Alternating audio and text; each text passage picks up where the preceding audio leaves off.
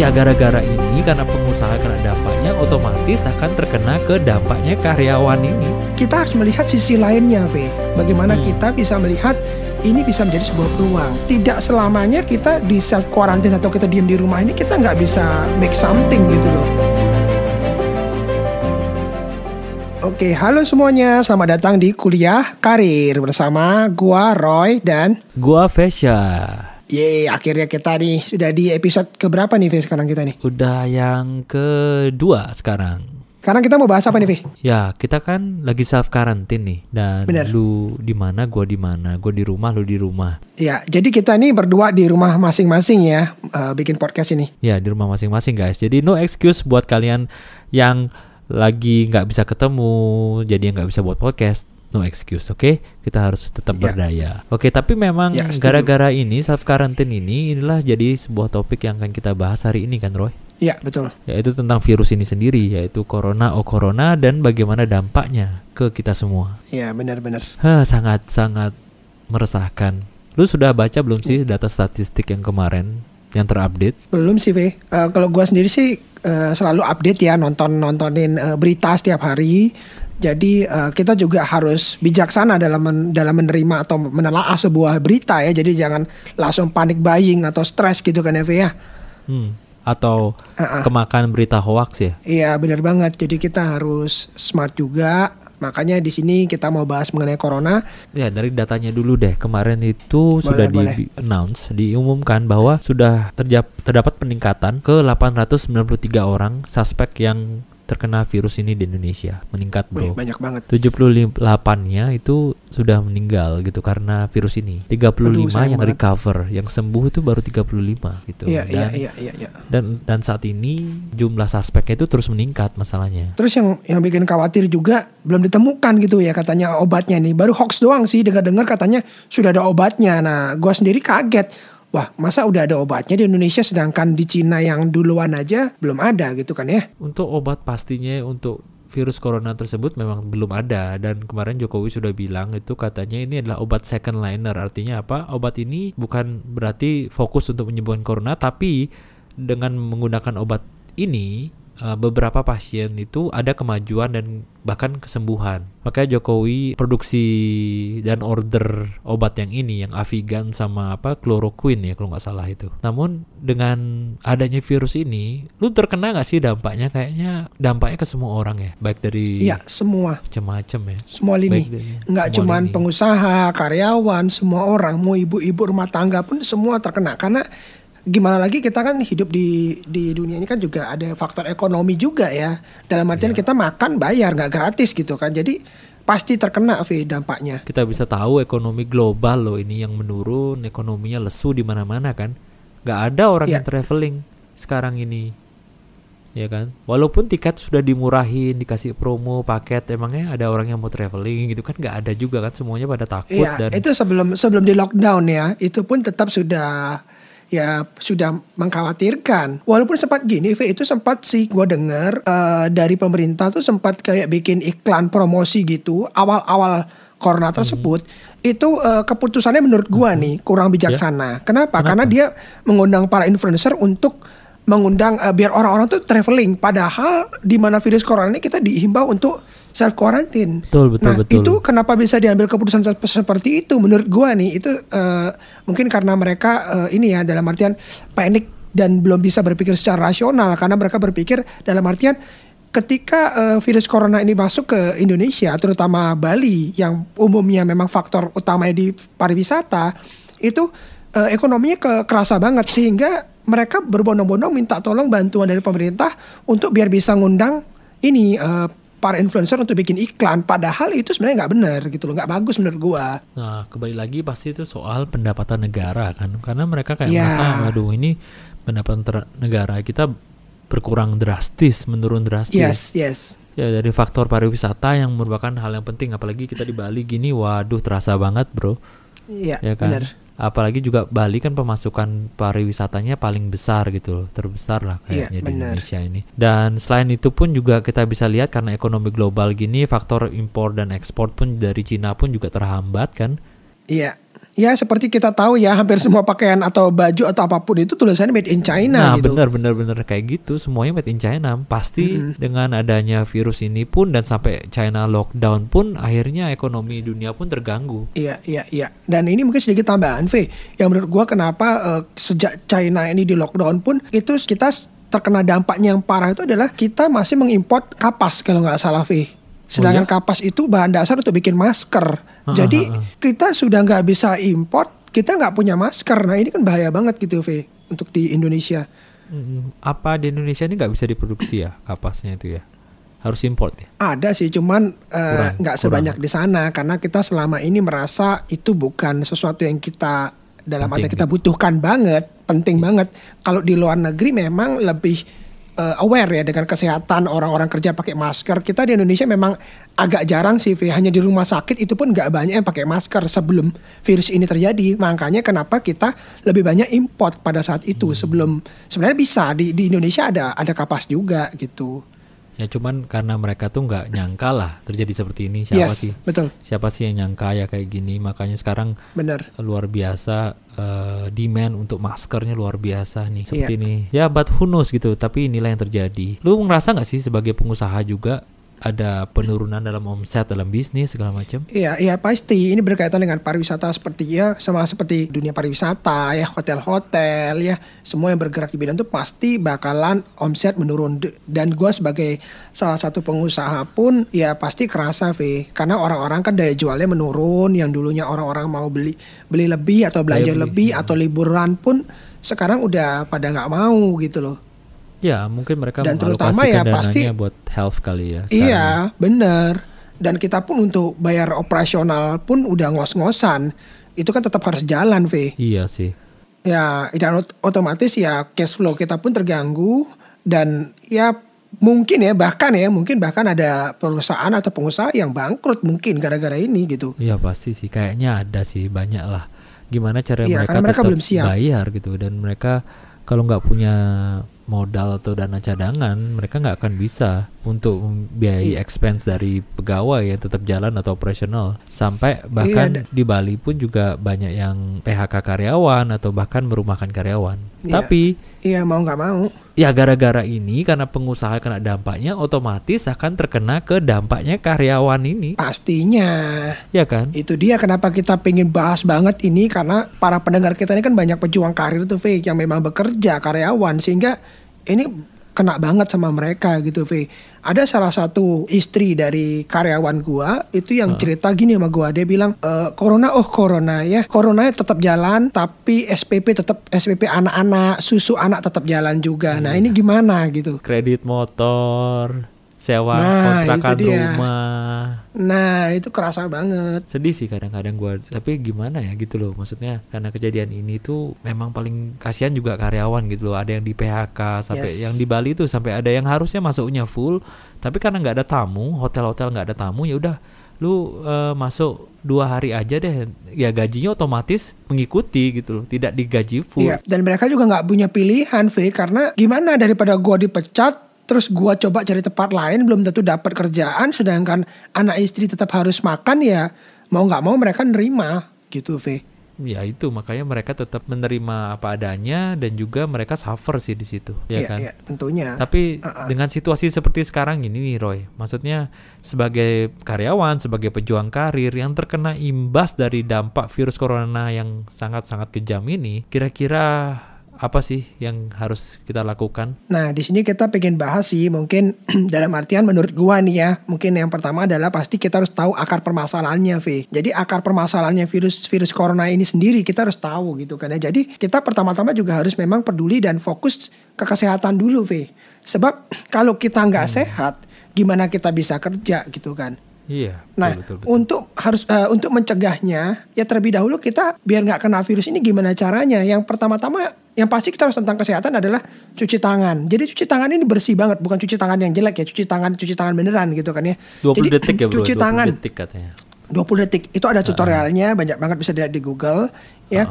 Cuci tangan ini menurut orang sih biasa aja, bukan suatu hal yang penting. Kenapa di sini cuci tangan menjadi yang pertama? Karena kita itu secara tidak langsung ya terutama gua sendiri itu kalau gua ngelamun kadang-kadang gua tuh jari gua nih usil, Ve. Suka ngupil, Ve. Nah, Eh, itu dia nih bahayanya. sumber bakterinya itu. Nah, kita ini kadang-kadang nggak sadar tangan kita ini kan kita buat kerja, kita pegang ini itu. Jadi sumber penyakit itu sebenarnya diri dari diri kita sendiri karena kita kurang bersih.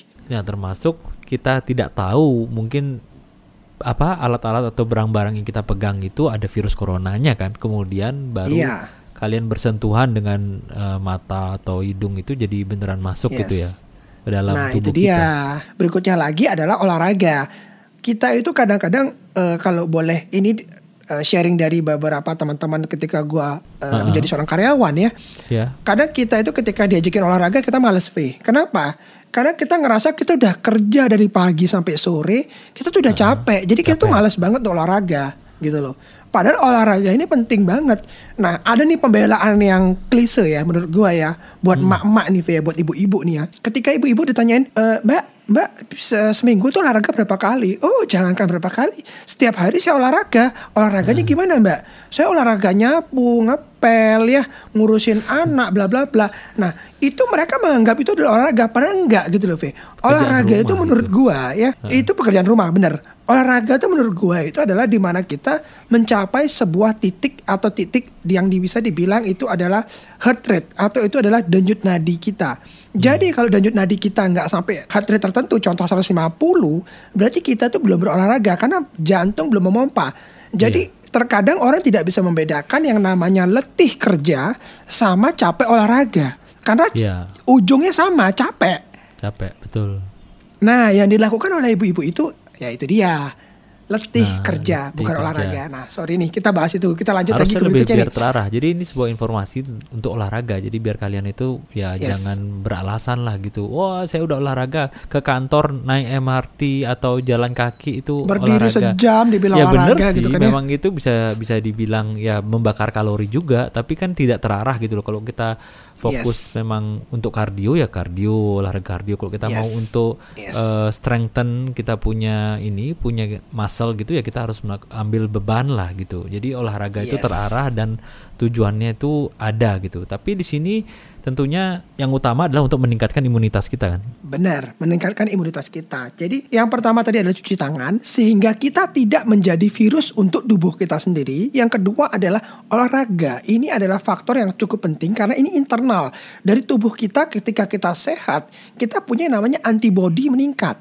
Jadi Betul. walaupun tuh virus ada di kita, kita nggak cepat kena gitu. Dan tentu juga- seperti itu. Minum air juga penting kan, Bro? Minum air. Yo, iya bener. Itu udah dari dulu dianjurkan ya iklannya Sebenarnya- 8 gelas sehari. Berapa gelas ya? Tetap harus minum yang banyak. Tetap yang apa-apa. Aduh ntar gue kebelet ke toilet gitu nggak masalah. Itu justru bagus. Itu untuk meningkatkan imunitas. Selain itu kita juga bisa melakukan apa? social distancing segala macam yang dianjurkan oleh Ya. pemerintah. Dan Betul. Satu meter. dan kita perlu pakai masker kan, Bro? Masker Yes. itu ah, penting. sebenarnya, nah ini gue juga mau sharing nih bro, karena sekarang yang terjadi di nggak tahu ya, yang gue tahu nih di Indonesia itu udah mulai panik buying. Jadi masker stok masker tuh pada habis. Iya, nah, iya, kenapa bisa Gua jadi seperti di ini? Karena memang yang pertama adalah kita masih mengimport kapas bahan dasar masker. Terus yang kedua, ketika terjadinya virus ini, semua masyarakat tuh pada panik se- berakhiran mereka akhirnya beli masker berbondong-bondong. Padahal ya, masker ini iya sebanyak-banyaknya. Padahal masker ini kalau dibilang kegunaannya itu hanya untuk orang yang memang sakit sama bekerja di bidang kesehatan. Iya, betul. Bukan dalam artian kita pakai masker terus kita bisa bisa nggak kena, bukan. Masker Hmm. ini kita beli semuanya karena kita untuk menjaga apabila contoh kita mau nggak mau tetap harus pergi beli beras, beli kebutuhan sehari-hari, ya kita harus pakai masker karena kita ketemu orang. Tapi kalau di rumah nggak perlu sebenarnya. Tapi kalau kita sakit, kita wajib menggunakan masker.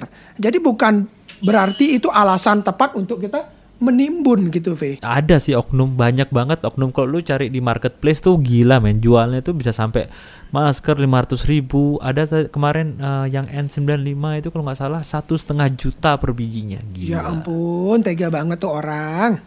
dan orang yang kalau bener-bener butuh yang kayak kayak lu bilang tadi itu kayak petugas medis segala macam itu karena mereka Hmm, mereka butuh banget dapet, V. Iya, tapi dan mereka juga terpaksa membeli dengan berat hati, mengeluarkan uang sebanyak itu kepada orang oknum-oknum yang menjual dengan harga yang tidak wajar, tapi karena Iya. mereka butuh banget, mereka terpaksa, bro.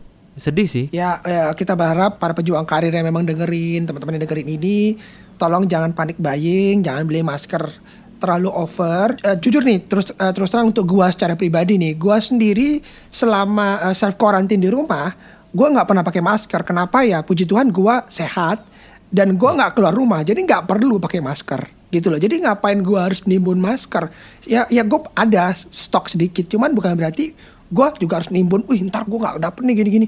Ya itu jadi gunakan apabila kita urgent, kita harus beli sembako tadi atau kita memang harus ke rumah sakit atau dan lain-lain.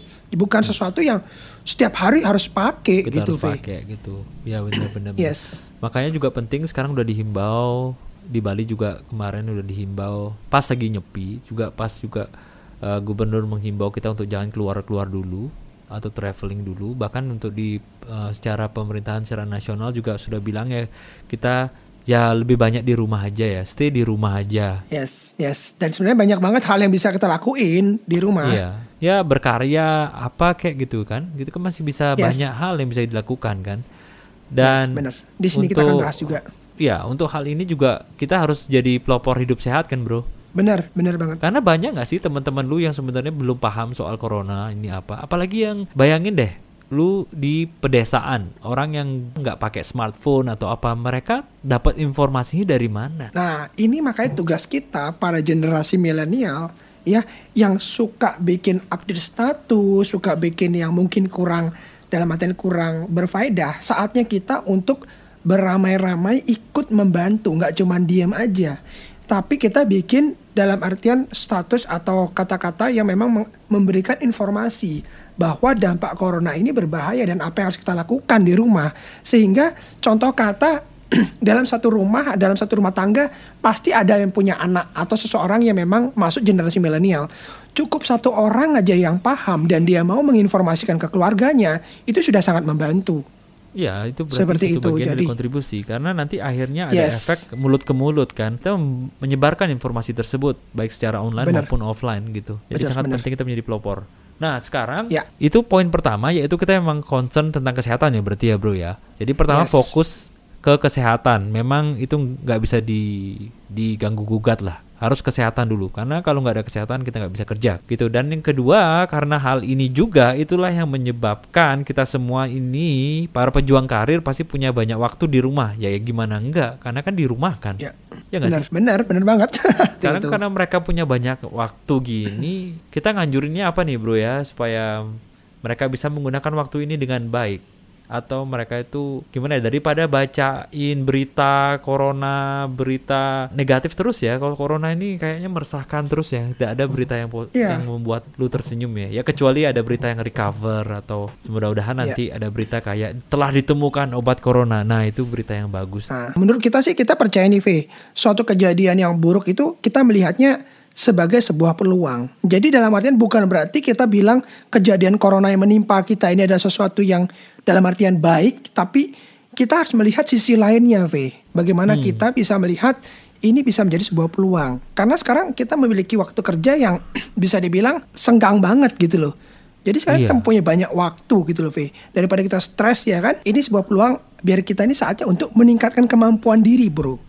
Jadi kita harus meningkatin kemampuan kita daripada kita cuma diem doang, kemampuan yang bertambah cuman eh, gosip dan hoax yang membuat kita stres. Lebih bagus kita meningkatkan kemampuan diri, fokus dan belajar untuk meningkatkan diri lebih besar lagi. Jika sudah mulai bekerja nanti kita bisa lebih bisa diterima gitu loh karena kita kan nggak tahu nih dengan dampak seperti ini kita kemungkinan masih bisa kerja di rumah atau kita mungkin akan dipecat kita kan nggak tahu jadi dengan adanya waktu yang senggang atau dirumahkan ini kita bisa belajar. Ya gue percaya sih nanti kan Nah ada juga pepatah bilang badai pasti berlalu. Tapi kalau ini Benar. sudah berlalu Saat kalian kembali lagi ke Ke karir kalian Atau ke pekerjaan kalian Maka jika kalian sudah bisa meningkatkan ilmu Kalian bisa otomatis berkontribusi lebih besar lagi bukan? Dari perusahaan. Benar. Dan itu membuat perusahaan juga happy Karena kalian Kok beda ya gitu? Maksudnya kalian comeback Tapi dengan ilmu yang meningkat pesat ya Ka- karena kalian sudah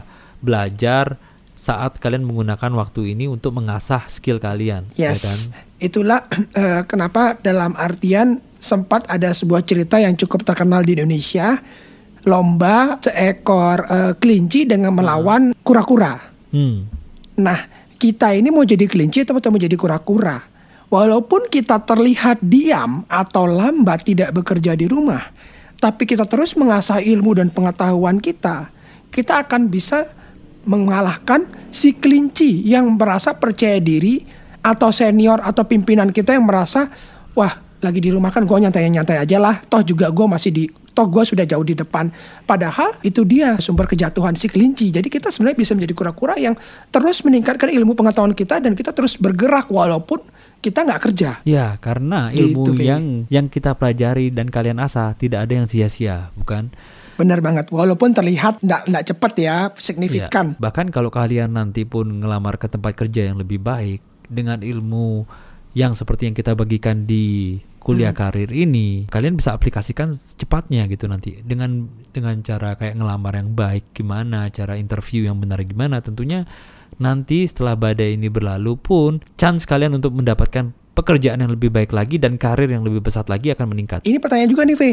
Kalau misalkan kita misalkan meningkatkan pengetahuan dan skill kita nih, terus gue dapet income dari mana nih? Pas gue lagi belajar, bisa sharing nggak, V? Inilah sih pentingnya kita punya emergency fund. Tapi untuk membahas emergency fund mungkin di topik yang lain ya. Nanti kita bahas soal Yes, manajemen. karena ini panjang banget, ya. Detail panjang banget sih banget ya. mengenai ini. Ini juga bisa menjadi suatu peluang karena kita konteksnya ini adalah waktu. Karena kalian mempunyai waktu yang lebih banyak lagi. Para pejuang karir, inilah saatnya melihat ke belakang. Sebenarnya seperti episode sebelumnya, kita bicara soal salah jurusan. Mungkin sekarang ini saatnya kalian berpikir kembali. Sebenarnya apa sih hal-hal yang kalian sebenar-benarnya ingin ka- kalian lakukan atau kalian sukai atau sukain, kalian iya. passionkan?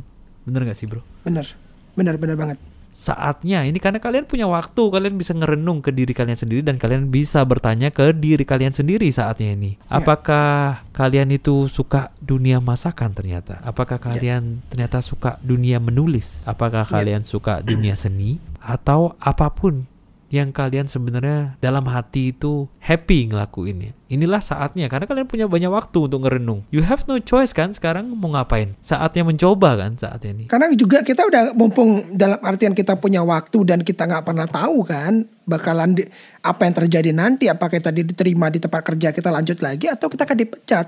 Nah apabila Iya. kita berpasrah dan tidak melakukan apa pun menurutku ya salah juga menurut gua ya. Makanya kalau kita sekarang mencoba untuk melakukan apa yang kita sukai dan kita akan menuju ke poin ketiga yaitu adalah tentang side job. Side Yes. job ini beriringan dengan apa yang kalian sukai. Setelah kalian tahu apa yang kalian sukai, inilah saatnya kalian mencoba mencoba untuk peruntungan Benar. kalian dengan melakukan side job. Ya, siapa tahu ya Roy, ya, siapa tahu ya. Ya seperti lu bilang tadi, ya syukur-syukur kalau lu kembali lagi ke perusahaan tersebut. Tapi kalau lu akhirnya ujung-ujungnya dipecat karena perusahaan memang Yes.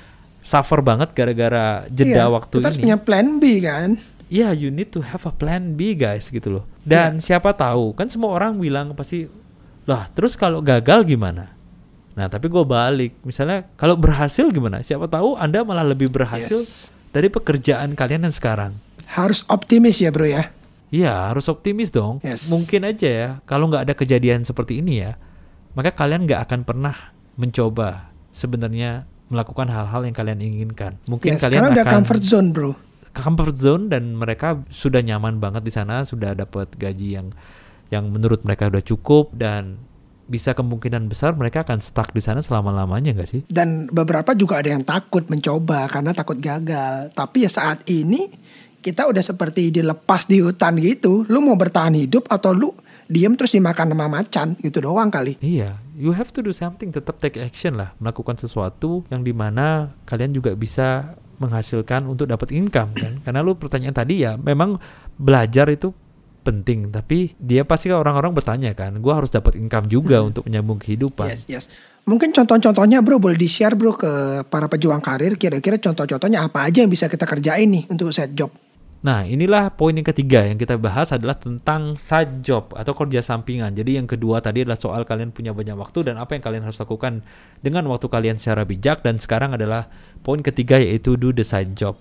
kerjaan sampingan itu kita bisa melihat seperti yang yang tadi gua bilang kalau lu memang suka masak gitu kalau misalnya lu seorang ibu-ibu atau mbak-mbak yang yang saat ini dirumahkan coba deh mulai masak makanan makanan makanan atau kue atau apa jajan kayak gitu dan mencoba untuk menawarkan ke orang-orang Ya. ke tetangga dulu gitu untuk Yes. testing your product kan bisa kan testing your product siapa Yes. tahu produk lu Yes. tuh enak nge-booming orang-orang pada suka dan akhirnya laku keras ya kan Yes. Kalau lu Di mana cewek. zaman sekarang udah segalanya dipermudah bro dengan adanya aplikasi-aplikasi aplikasi online. Ada nih bro teman gua nih bro, ada nih bro. Ya gua nggak nyebutin nama ya. Uh-uh. Dia bikin eh, apa iseng-iseng gitu kayak bikin minuman gitu minuman kesehatan. Ya. Yang menurut gua saat ini dunia sedang dipaksa untuk concern atau perlu dengan kesehatan. Jadi kalau lu mau bikin bisnis di dunia kesehatan, entah itu makanan sehat, olahraga, menjadi trainer atau apa pun itu, menurut gua lumayan dicari, Bro. Karena orang-orang sekarang pada pengen sehat. Ya ya ya gue juga kemarin Yes. eh, sempat baca artikel kalau segala produk kesehatan yang meningkatkan imunitas itu juga semua wah salesnya Yes, meningkat yes. tajam Ah, bro ah, ada nih eh, salah satu kenalan gua yang punya istri. Jadi dia ini suaminya kerjanya Gojek. Terus istrinya ini bikin salad, Bro. Salad yang sem- mini-mini gitu yang murah-murah gitu. ya ya Itu pesanan saladnya meningkat, Bro. 300% bro. Gila. Jadi suaminya yang biasanya ngegojek sekarang udah udah nggak ngegojek, bantuin istrinya di rumah penuh bro kos kosannya. wow wow wow luar biasa ya Nah itu dia itu bisa dijadikan contoh juga gitu loh karena orang-orang sekarang lagi concern kesehatan. Iya, jadi Mbak yang tadi itu yang gue bicara contohnya tadi, misalnya dia punya passion di cooking, dia bisa di lebih menjurusan ke makanan yang sehat. Dan kalian bisa tes Yes. produk saatnya ini. Menurut gua akan tetap jalan sih, di, karena bagaimanapun juga orang kan tetap butuh makan gitu kan. Jadi Yes your benar. side job ini bakalan working lah. Menurut gua kalau lu ngerjalan Yes, banyak banget lah serius contoh-contoh gitu. side jobnya, benar. Karena banyak sih orang-orang yang yang yang dapetin penghasilan lebih kan dari side job ini. Benar, benar, benar. Dan kita nggak tahu ternyata pada saat ini side job ini bisa menghasilkan dan bisa buat kita survive ya why not gitu loh. Ya bisnis-bisnis seperti laundry itu juga bagus. Ya karena kita butuh laundry. Mau ada virus, Iya. mau ada krisis, mau apa pun, maka orang perlu laundry kan. Jadi kan Iya, bisa aja lu bisa eh, coba untuk belajar di sana dulu kan. Side job ngambil side job di sana tujuannya untuk belajar. Yes. Suatu waktu one day mungkin lu berani mencoba untuk bisnis laundry, tapi setidaknya lu udah tahu caranya. Oh gini bisnis laundry kan Yes. gitu ya. Mungkin Iya, lu juga benar. punya passion misalnya di fotografi, ya lu mulai saatnya buat karya di IG, lalu tawarkan Yes. jasa fotografi gitu ke ke ke nomor inilah ke ini di mana sekarang Yes. kan pasti pasti lu bisa menampilkan karya-karya lu karena bangun portfolio kan juga butuh waktu kan bro butuh waktu butuh, Iya, butuh benar. proses karena sekarang lu ada banyak waktu sekarang lah saatnya lu bangun portfolio ya kan nanti Benar, kalau benar, ini benar. badai sudah Iya. berlalu lu tinggal tawarin aja orang-orang udah udah lihat portfolio lu kayak karya-karya lu dan chance lu untuk bisa dapetin klien lebih besar lagi Yes. ya kan Ya benar. pokoknya Mungkin contoh lain misalnya apa misalnya ya tadi lu bilang lah jadi gojek lah gitu jadi Yes. gojek terus kalau lu bisa ngelesin anak-anak TK private gitu juga bisa kan contohnya Yes, benar.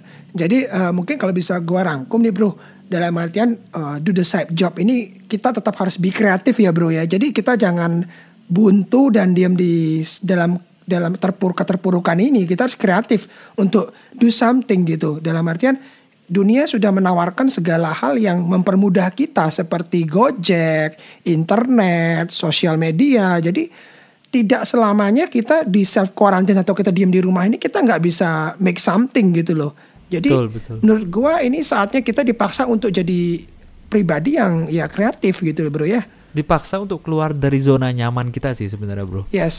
karena lu selama ini kan nyaman dengan penghasilan ya para pejuang karir kan nyaman dengan penghasilan yang fix kan tiba-tiba sekarang dengan penghasilan yang begini perusahaan mengambil keputusan untuk eh, mengurangi gaji sekarang ini menjadi suatu tantangan dan memaksa anda untuk keluar dari zona nyaman kalian untuk sementara yang penting survive dulu kan cuman kita selalu membekali selain survive alangkah baiknya kalian mempersiapkan diri untuk meningkatkan skill kalian dan kemampuan kalian untuk ke depannya. Kita udah share sampai tiga poin tadi. Kita Yes. rangkum aja bro ya. Berarti Apa Ya, yang harus dilakukan saat saat ini adalah yang pertama adalah health concern, kedua adalah gunakan Yes. waktu sebaik-baiknya dengan cara belajar, tingkatin ilmu dan skill kalian dan juga terakhir Yes. adalah do the side job. Tapi nanti orang tuh akan mikir sih ujung-ujungnya bro kayak gini ya dengan situasi seperti ini eh, terus lu tadi nganjurin kita oh kita harus bisa melihat peluang tapi akan timbul dari mereka tuh punya apa ya self question kayak pertanyaan diri lah